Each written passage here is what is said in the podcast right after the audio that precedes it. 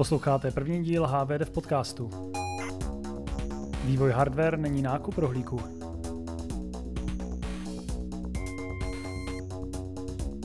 Ahoj, zdravím všechny naše posluchače, posloucháte HVD podcast. Eh, už podle názvu Hardware Development můžete tušit, eh, o čem asi tak bude v podcastech řeč. Eh, chceme vám totiž přiblížit vývoj elektroniky, bastlení, všelijaké novinky a zkušenosti a zajímavosti, na které jsme v životě i ve vývoji narazili. Budeme rádi za jakékoliv vaše názory k tomuto dílu a budeme rádi za tipy k dalším dílům. Můžete se ozvat na Facebooku nebo na soundcloud.com, kde můžete hledat HVD podcast. Všechny díly naleznete na podcast.biclown.cz. A abych tady nebyl sám, tak tady mám kolegu eh, Pavla Hybnera. Ahoj. Ahoj. Takže Pavle, eh, máme tady úvodní díl, rozjíždíme to. Pojďme se představit, můžeš začít? Tak eh, mé jméno je Pavel Hybner, je mi 31 let, pocházím ze severního kraje z Liberecka.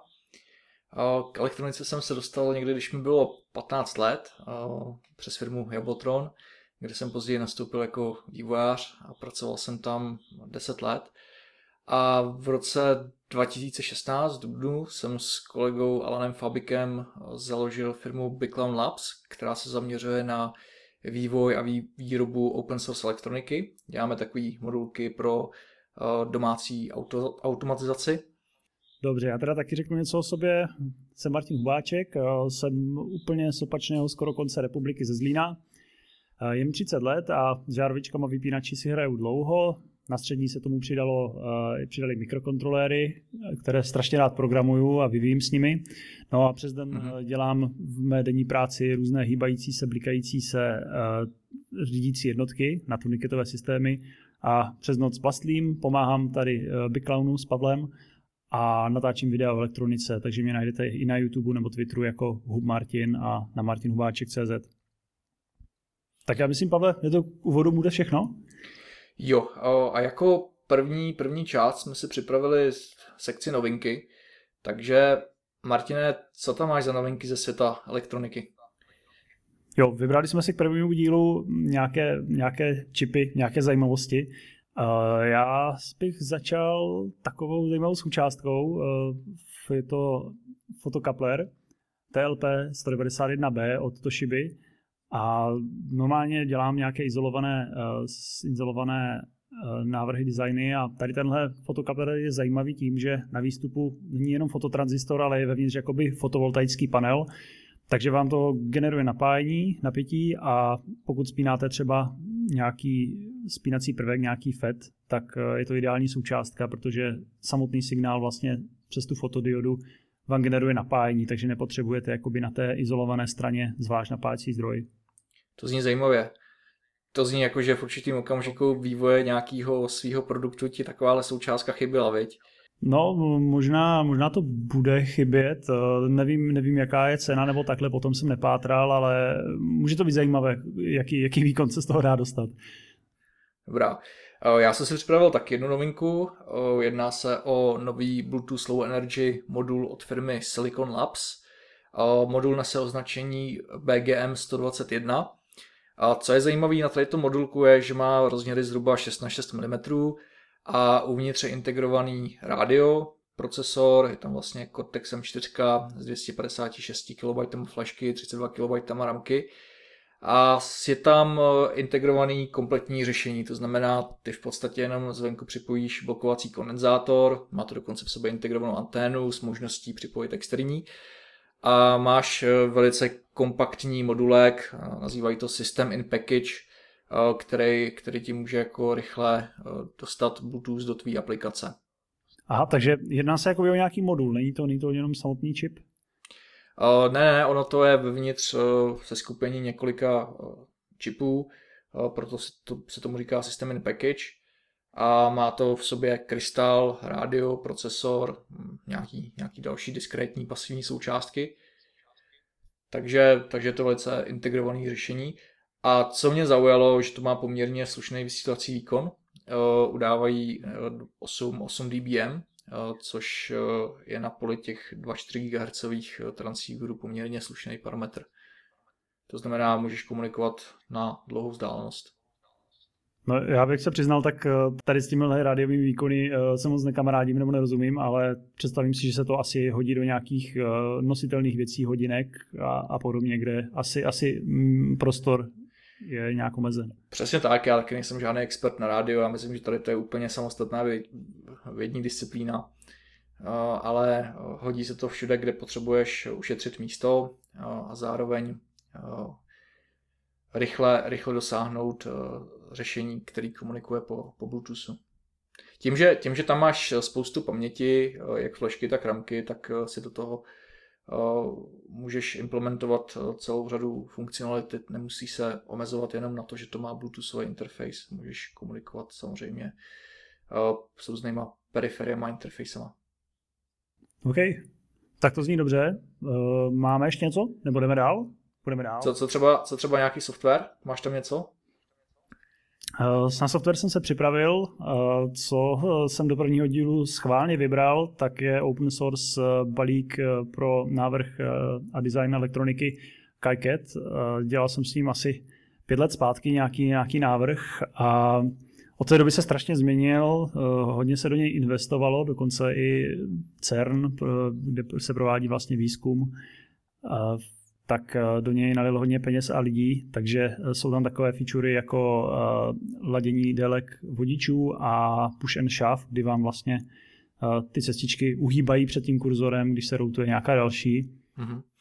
Já, já vnímám KiCat jako určitě zajímavý řešení, který mám na radaru, taky ho sleduju. Cítím, že se nějak snaží přiblížit Caltium Designeru, co, což je software, který jsem používal několik let v Jabotronu. Teďka teda v Biclownu jsme na Eagle a ten jediný důvod, proč jsme se tenkrát nerozhodli pro KiCat byl, že neměl podporu pro integrované knihovny. Jo, to znamená, my tam prostě potřebujeme mít eh, management součástek eh, na úrovni eh, pospojovaný symboly, footprinty a k tomu doplněný nějaký atributy součástek, tak aby jsme si tam mohli díky tomu dělat jednodušší skladové hospodářství, ale uh, Věřím tomu, že časem tady ta feature do KiCadu doplněná bude, nebo někdo na to napíše uh, nějaký, nějaký tool a, a třeba na to taky jednou přejdeme. No, uh, budeme to sledovat. Tohle, tohle je takové téma, které uh, je určitě na díl a mohli bychom otevřít nějakém dalším dílu. Já myslím, že dokonce tady to bude jeden samostatný dedikovaný díl, který prostě pojmenujeme eCat a můžeme to rozebrat. To je, to je určitě velký téma. Jo, já nevím, jestli jsi to zmínil, v BigClownu se používá Eagle. Tak, říkal jsem to v BigClownu, v BigClownu používáme Eagle. Dobrá, takže tady ty rubriky máme za sebou. Příští týden, příští týden, příští 14 dnů, nebo kdy vybereme zase další zajímavosti. No a teď už konečně k hlavnímu tématu eh, dnešního dílu. A to jsme si pro začátek eh, vybrali eh, Vybrali jsme si co, Pavle? Pověz, co jsme vybrali. jsme si letem světem, co to znamená mít uh, prototyp hardwareového produktu. Ono dokonce celá, celá ta epizoda by mohla být strašně dlouhá, protože uh, původně jsme začali s myšlenkou, hele, představíme to posluchačům od myšlenky až po to, když se vlastně ten výrobek naskladní, možná vyskladní, ale tam je samozřejmě to téma obrovský, takže dneska se zaměříme na čas, kdy si budeme povídat právě o té myšlenky až eh, po, po okamžik, kdy si ten vývojář objedná uh, prototyp toho PCBčka, té elektroniky, nebo až si, to, až si ho začne oživovat.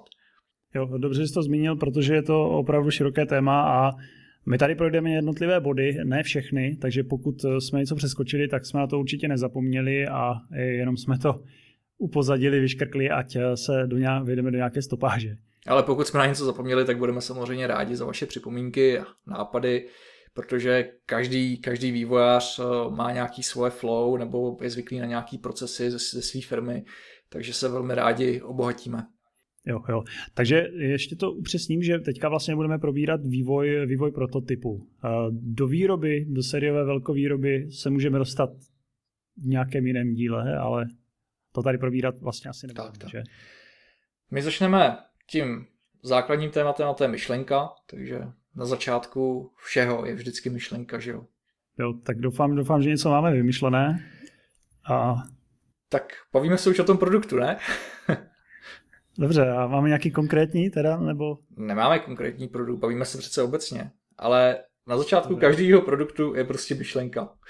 Ale už víme, mít nápad nestačí, takže, takže uh, jak to třeba probíhá u tebe většinou, když dostaneš nějakou myšlenku, Martine? Jak, jakou si má zkušenost?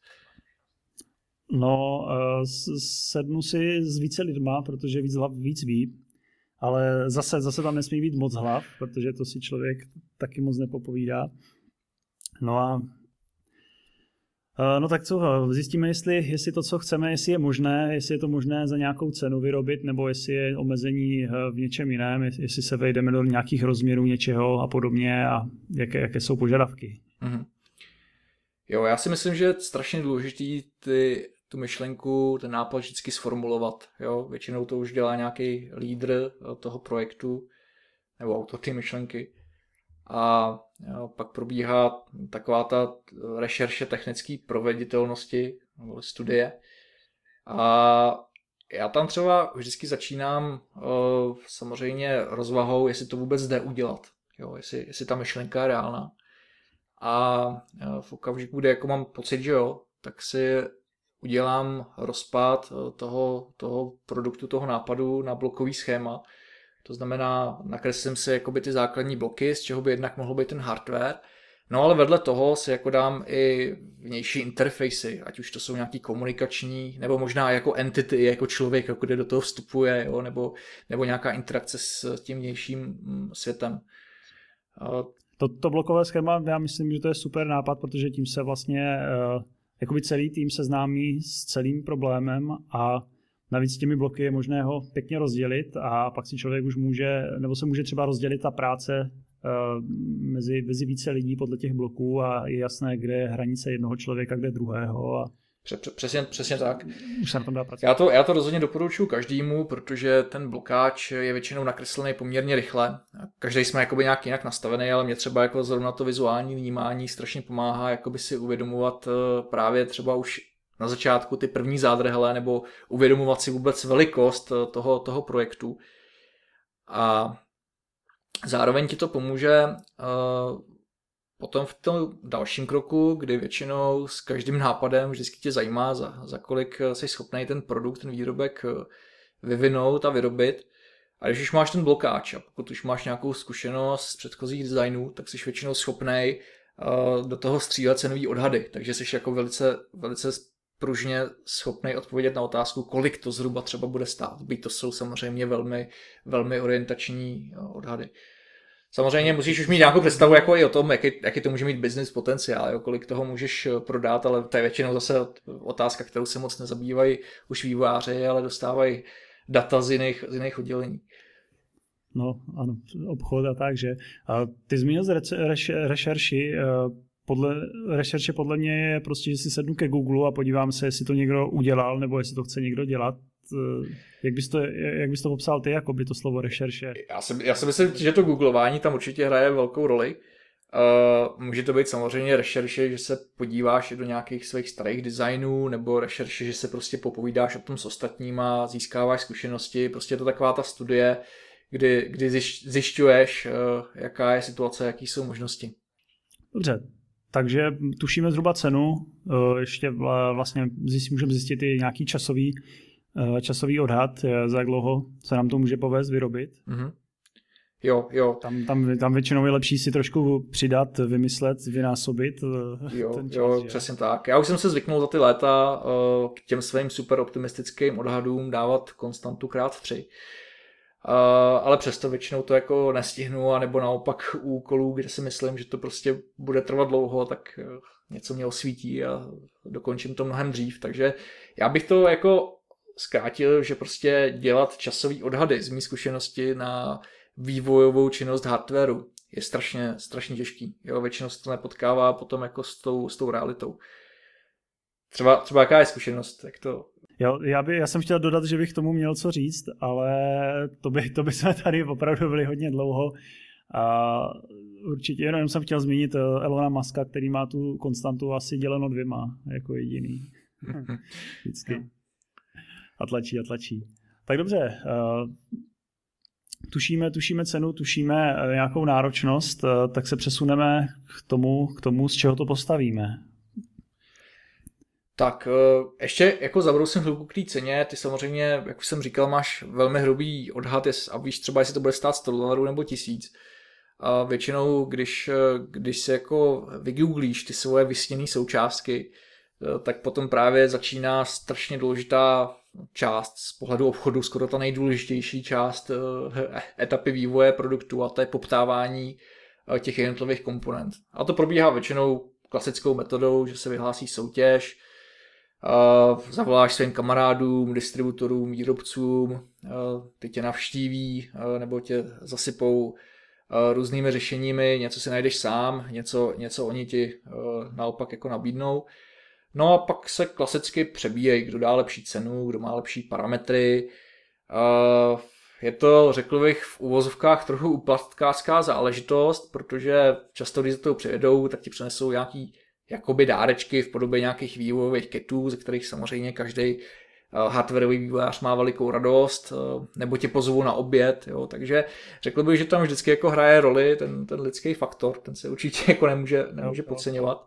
A pak třeba vánoční pozornost, vždycky balíček vánoční a tak.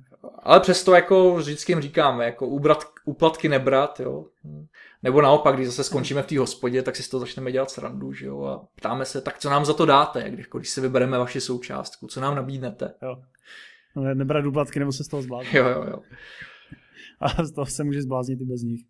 No, takže, takže uh, v okamžiku, kdy si, kdy si vybereš uh, to svoje preferované řešení, uh, tak si potřebuješ ty součástky začít schánět, protože brzo se dostaneš k tomu designu, vyrobíš desky a budeš je potřebovat na ten prototyp posadit. No a... Ty jsi tam zmínil ty, ty dodavatele, eh, já třeba funguju tak, že se nejdřív teda podívám po všech internetech eh, na nějaké součástky, které by se mi hodily, nebo si, když je to možné, tak eh, zkusím nějakou variantu i z diskrétních součástek jednotlivých tranzistorů nebo takhle, nebo z nějakých logických prvků, pokud, pokud to ještě nějak tak cenově vyjde. Uh-huh. A až jsem, až jsem trošku v koncích, nebo nevím, kam se podívat, kam střílet, tak právě střílím na ty distributory. Uh, že, jakoby, že ti distributoři jsou jakoby až taková nebo, nebo myslím jakoby až taková druhá, druhá vlna, no. Jo, jo, dneska, dneska máš spoustu možností, jak, jak můžeš tu součástku sehnat, že jo, máš tady, máš tady takový ty rychlý distributory, Mauser, Farnell, DigiKey, který drží ty součástky skladem a jsou schopni je dodat prakticky okamžitě. Uh, výhoda, výhoda od toho distributora, u kterého potom poptáváš tu součástku do svého designu je v tom, že samozřejmě ty součástky jsou většinou zdarma, a vedle toho ti nabízí i určitý support eh, v podobě třeba vývojového kitu, jo, což jako naráží na to, co jsi teďka zmiňoval, že něk- některé řešení si samozřejmě odbaslíš, eh, něco je lepší jako vyzkoušet, připájet na nějaký univerzál nebo to strčit do breadboardu v případě větší součástky a vyzkoušet v tom zapojení.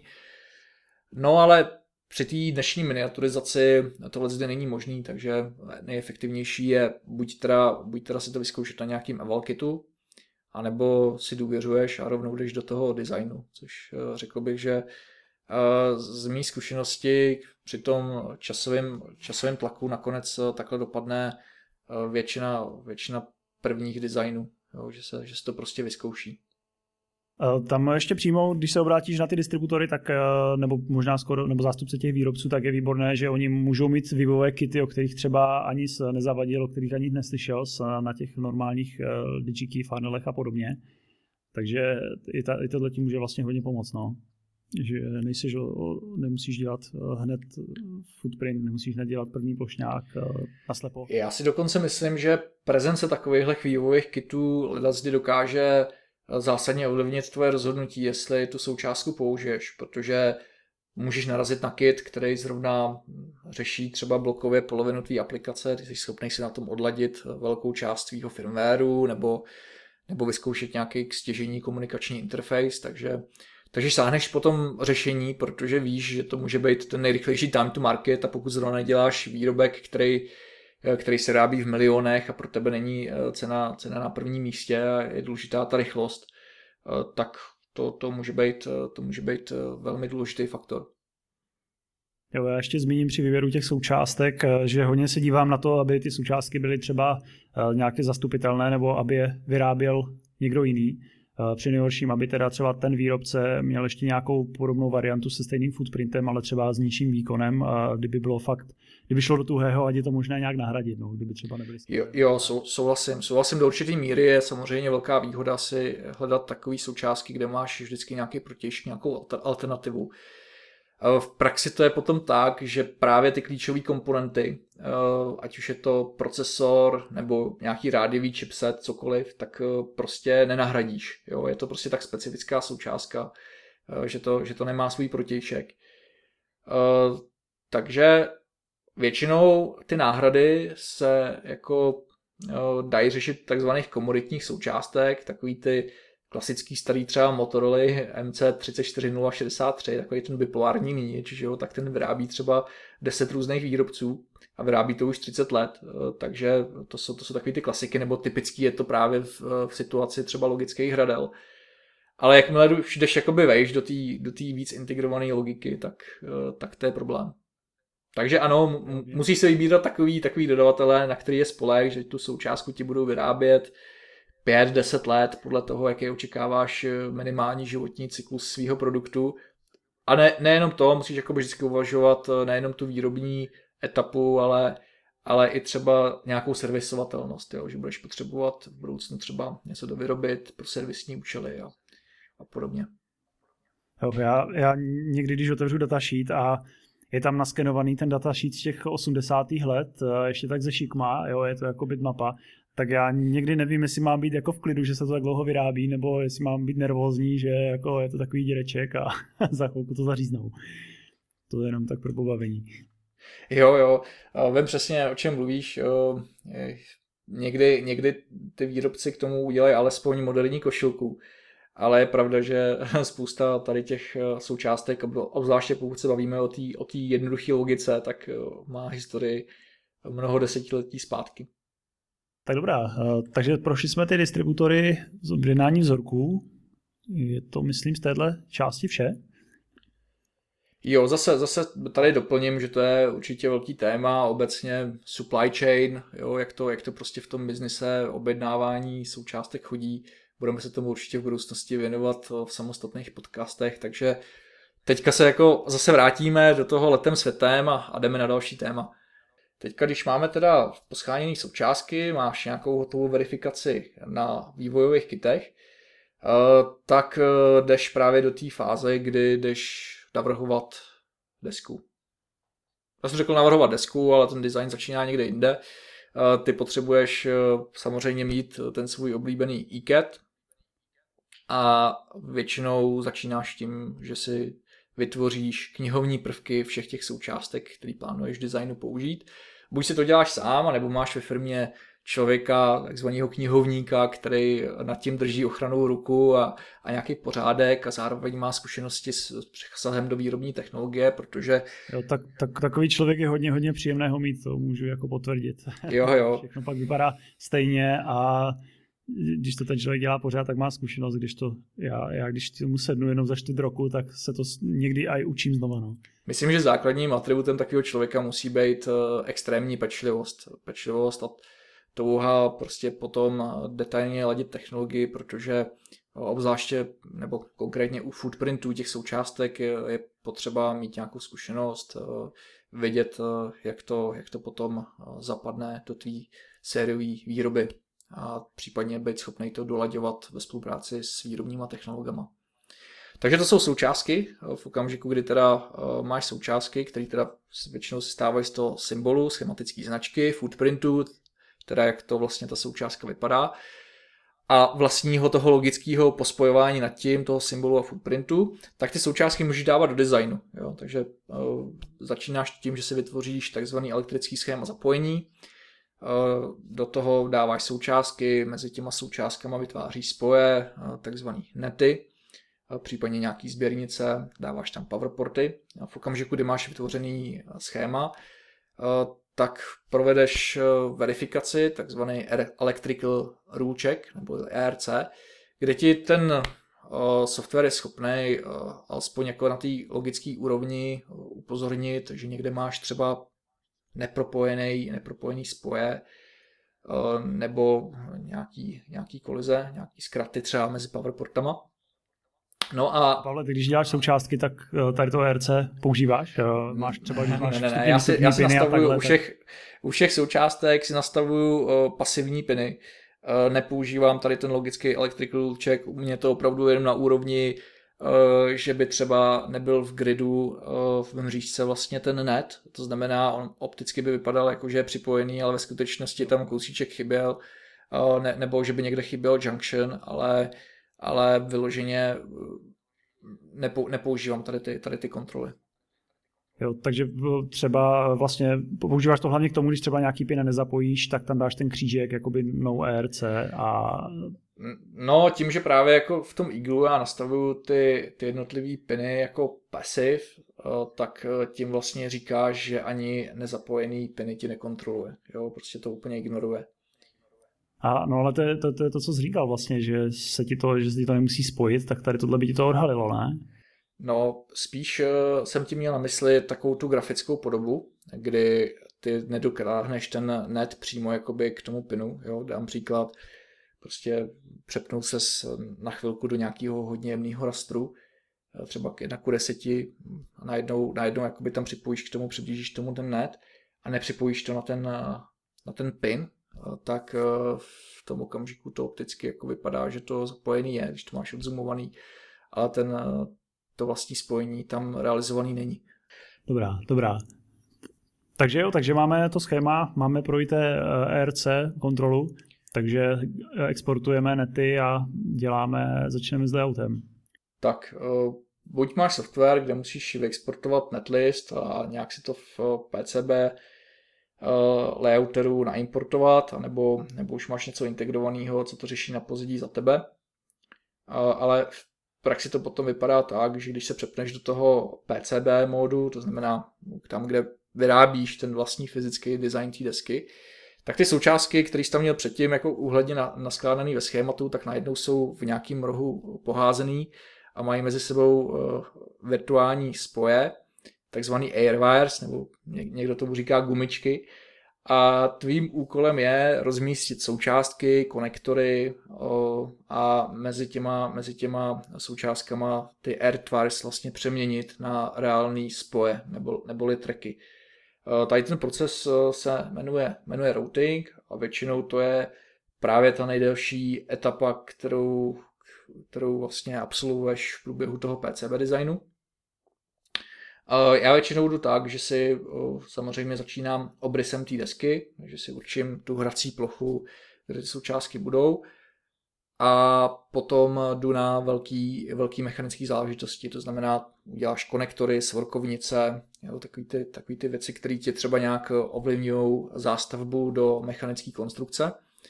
Jo, protože vlastně ten CAT, teda ten návrhový systém, že jo, nám vytvoří třeba i uh, nějaký 3D model, který už vlastně mechan, mechaniční inženýři můžou zpracovat a vlastně dají ti pak feedback, že máš něco posunout, že něco koliduje a podobně, takže...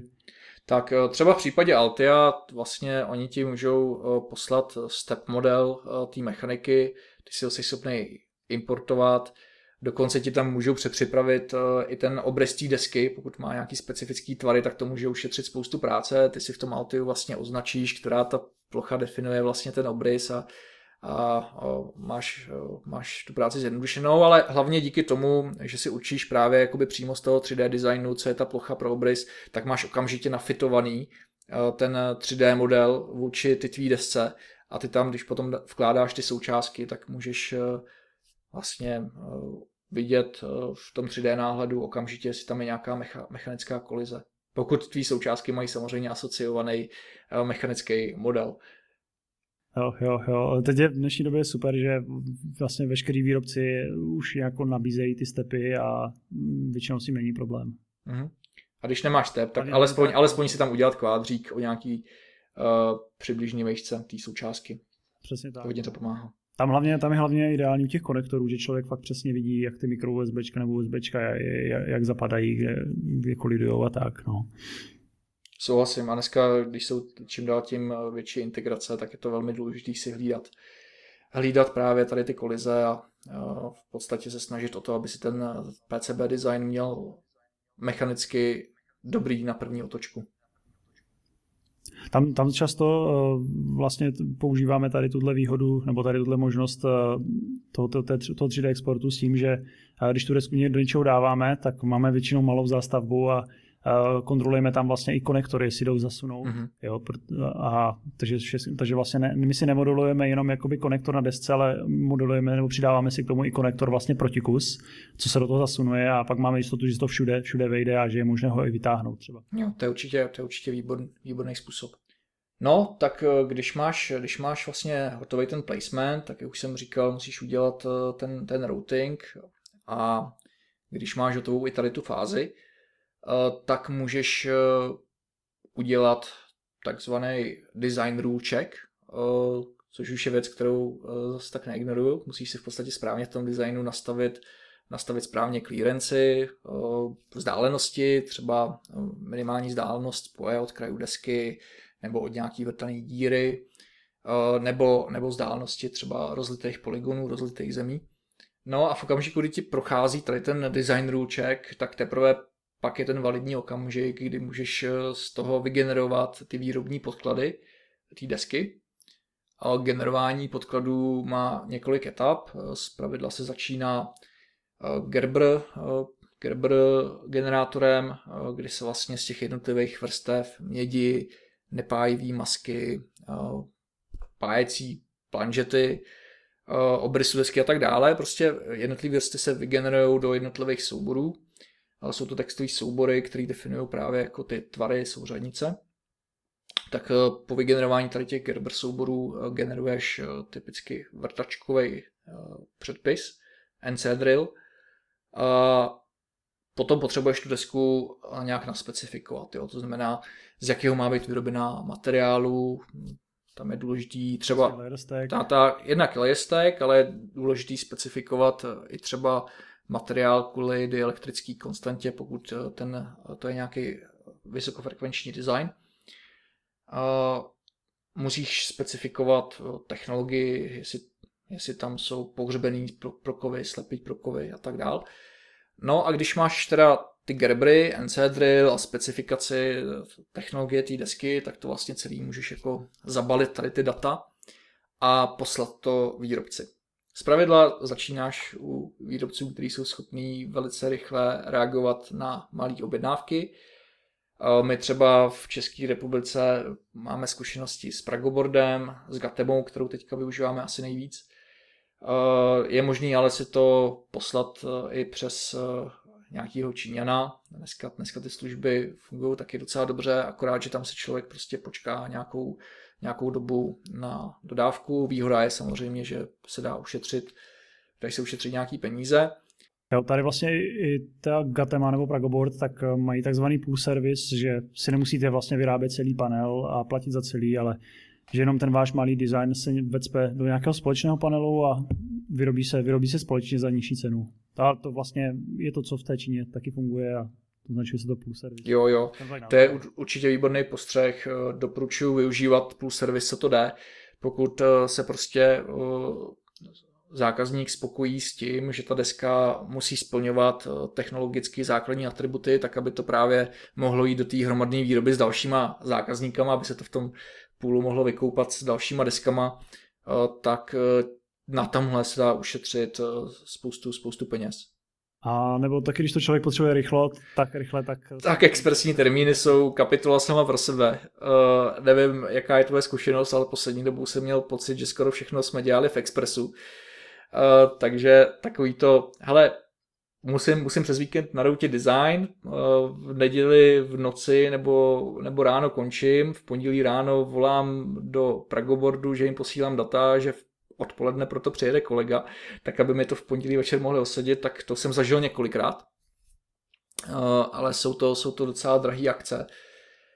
A potom ve výsledku často narazíš na to, že ty to uděláš expresně, uh, dotáhneš to a uděláš rychle software, předáš to a pak to někde leží na stole 14 dní.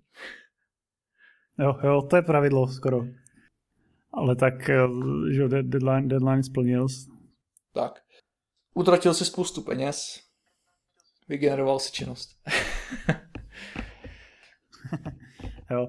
Ale tak ono, ono vlastně eh, říká to, říká to hodně lidí, eh, že, že inženýr prostě potřebuje nějakou deadline, aby, aby ukázal svůj nejlepší výsledek. Jo. Jo, jako jsou, jsou, jsou lidi, kteří jsou schopní eh, vlastně na daném problému propálit nekonečně mnoho času a pořád to vylepšovat. Já myslím, že deadliny musí, musí být. Že to je správně. Jo, pokud, pokud je realistická, tak jo. no a zase zpátky u těch odhadů. ano, krát dva, krát tři, krát čtyři. No, takže, takže uh, máš objednaný desky, uh, dá se to ten časový horizont škálovat od jednoho dne, expresní termín, až po typicky to bývá 10 dní nebo 5 dní, takový ty standardní termíny, které se nabízejí. A když ty desky přijdou, tak většinou přijdou v takové bublinkové obálce a musím si vždycky hodně dávat pozor na to, abych, abych eh, ji neroztrhal, protože v tom je většinou faktura. Jo? Takže už se mi několikrát stalo, že v dychtivosti a nadšení rychle se jdu podívat na své desky, protože to je jedna z moje nejoblíbenější část, eh, kterou si vždycky hrozně užívám, prohlížet si svoje desky, že jo? protože PCB design je prostě umělecký dílo, jo? Na, to, na to se prostě musíš, jo, když ti dá kolega svoji desku, ať se na ní podíváš, tak aby se ho neurazil, tak by se na ní správně měl dívat dostatečně dlouho. Čím díl, tím líp, jo, prostě PCB designéři jsou umělci. Přijde, tak, tak to já vždycky eh, přijdu a začnu křičet Vánoce, Vánoce, Vánoce a všichni se posadí kolem mě a naříznu, že, a rozdávám dárečky. Jo, jo. Takže, takže pozor na to vyndat, vyndat z toho uh, v rámci té euforie tu, tu fakturu a předat na účetní oddělení. No a už, uh, už by se člověk měl začít připravovat na to osazování. To znamená vytisknout osazovací plánky. Uh, já to většinou dělám tak, že dávám uh, hodnotový osazovací plánky, to znamená v každý, v každém té součástce v tom okýnku je napsaná hodnota, takže je to pohodlný pro ty osazovače a, a rychlý. Počkej, myslíš, jako, že, že přímo na tom obrázku, kde se má co umístit, tak tam je i ta hodnota? Tak, tak, přesně tak to dělám, je to, je to nejpraktičtější pro, pro ty lidi. Uh, mm-hmm. Několikrát jsem udělal to, že jsem vyexportoval jenom poziční osazovák, to znamená, tam byly jenom takový ty reference designatory a vedle toho jsem dal rozpisku součástek.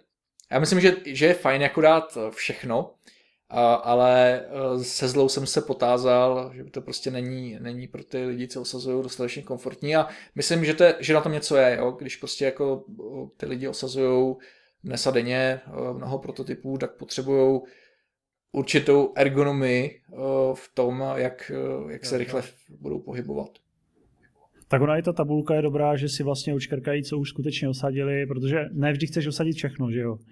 A, ale ty, to je to zajímavý nápad, protože já jsem vlastně to takhle nikdy negeneroval, že bych tam měl ty hodnoty přímo, přímo na tom osazováku, takže musím, musím na to přijít, jak to udělat, když tak. No. Ale z, možná je to tím, že právě někdo to jednou u vás udělal a oni si zvykli a už nechtějí jinak. Tak jo, ty děláš Altium designéru, tak tam je u každé součástky zaškrtávat košou comments, takže můžeš dokonce hromadně jako udělat filtr, že si označíš všechny součástky, zapneš tady ten checkbox, ale ten show comments eh, ten, eh, tu hodnotu té součástky dá do vrstvy potisku, takže je potřeba potom označit všechny texty, které splňují atribut, že to je koment k součástce a přesunout je do vrstvy, kterou si tam vytvoříš, třeba uh, assembly values vrstva top, jo.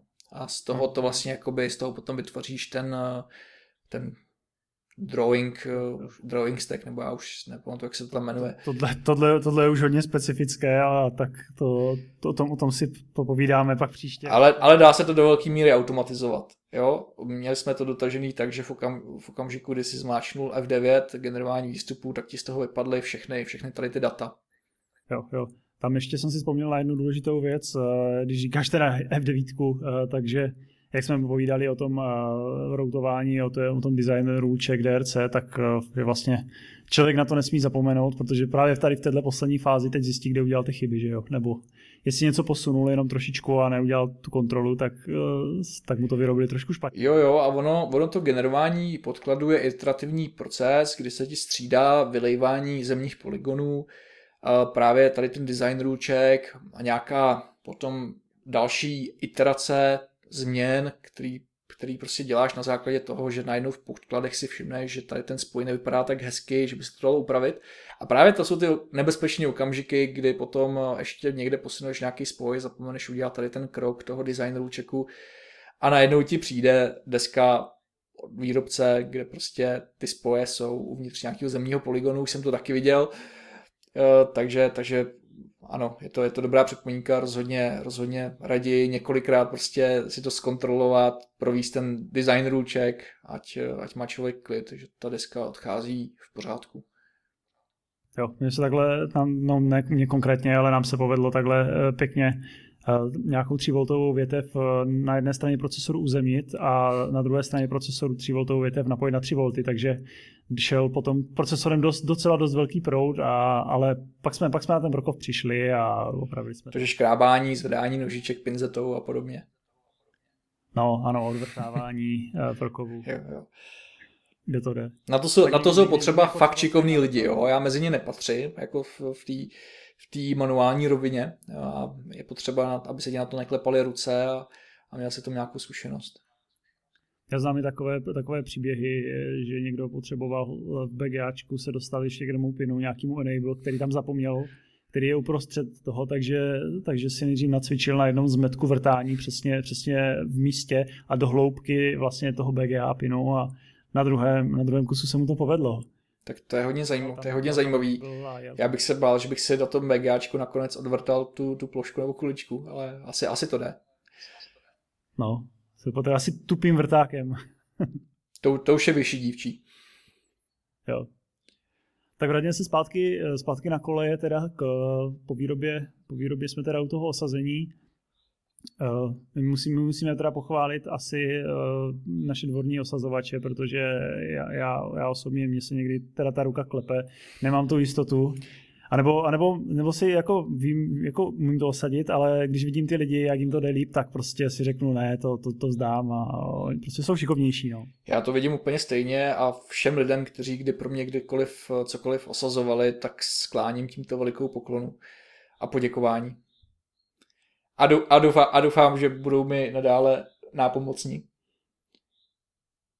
No a teďka, když máš teda osazený desky, tak, eh, tak už je ta fáze, kdy na, dochází k tomu oživování, připravuješ se na ten vývoj toho, toho firmwareu a většinou to je ten okamžik, kdy pokud jsi nechal osadit celou desku, tak se trošku dáš na tu víru, protože eh, ten nejdůležitější moment je, nebo to překvapení, jestli to schoří nebo neschoří. Takže... Uh, jestli bude, jestli bude, jestli bude expoze a tak, tak. konfety ještě někdy možnost. Takže doporučujeme při prvním připojování na tvrdý zdroj, bez omezení, jo, tak, eh, tak si třeba zakrej, zakryjte oči, jo, aby tam, abyste třeba expozí tantalového koníku oni nepřišli. Uh, ne, jako doporučuji, doporučuji jako začít s nějakým proudovým omezením, Uh, ono, znám ty momenty, kdy najednou do toho teče už jako proud uh, a není tam to napětí, co by mělo být, tak stejně, stejně jako člověk má tendenci jako ten proud zvyšovat, až nakonec narazí na ten limit, kdy, kdy prostě pokud tam je nějaký problém na té desce, tak, tak to prostě schoří. No. A... Ale však ten, ty, ty, ty právě musíš přitlačit a potom ten problém sám vlastně se vypaří. Jo, jo, asi, asi tak. Ale pokud, pokud to neschoří, tak je to super, tak, tak jdeme dál, to už, to, už, eh, to už většinou jako potom člověk dokáže identifikovat ty konkrétní místa, když mu, když mu nějaký nefungují.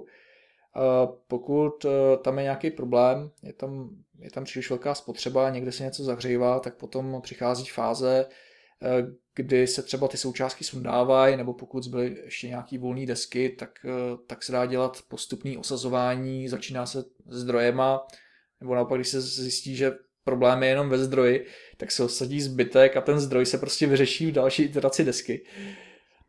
A... Jo, tam, tam je dobré vždycky si dát všude nula odpory, aby se odpojovat ty napájecí a a co vždycky, vždycky chci, tak eh, všude, všude nepoužité piny vyvést na test pointy, protože až tu desku jednou budete používat v obyváku, tak to budete litovat, že tam ty piny vyvedené nemáte.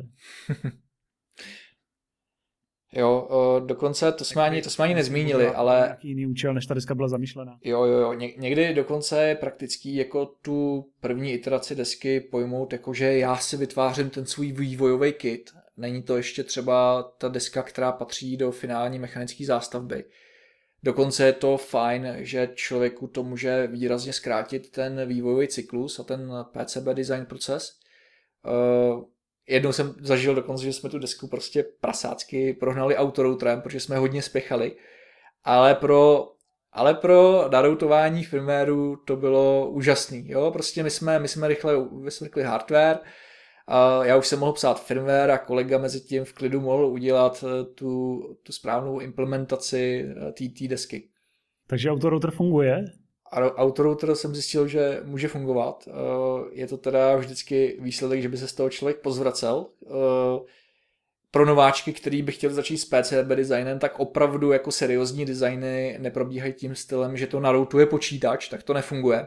A ještě žádný autorouter není, není na takový úrovni, že by, že by to bylo použitelné. Existují constraint driven autoroutery, ale většinou s tím člověk nezačíná. Dají daj se s tím urychlit procesy na třeba velký motherboardy, na tahání sběrnic paralelních, tak tam to může být fajn ale uh, stejně takový to poctivý roztahání uh, napájecích railů, zemí, prostě člověk si to musí hlídat jo? a musí, musí to prostě udělat s nějakým citem a zkušeností. Někde, někde do velké proudy a podobně, nebo velké frekvence, tak tím se musí začít a pak už na nějaké letkové, letkové drátky a podobně, tak co, co, co blikají, tak tam se už tam se může udělat altiácký kontrol klik a ono se to dotáhne. Jo, jo, přesně. No, takže kde jsme to skončili? Skončili jsme u toho, u toho zapojení, hoří, nehoří. A Pak už, pak už je fáze, ke který se dostaneme asi v dalších podcastech. To už je, to už je takový ten vývoj firmwareu, měření, testování.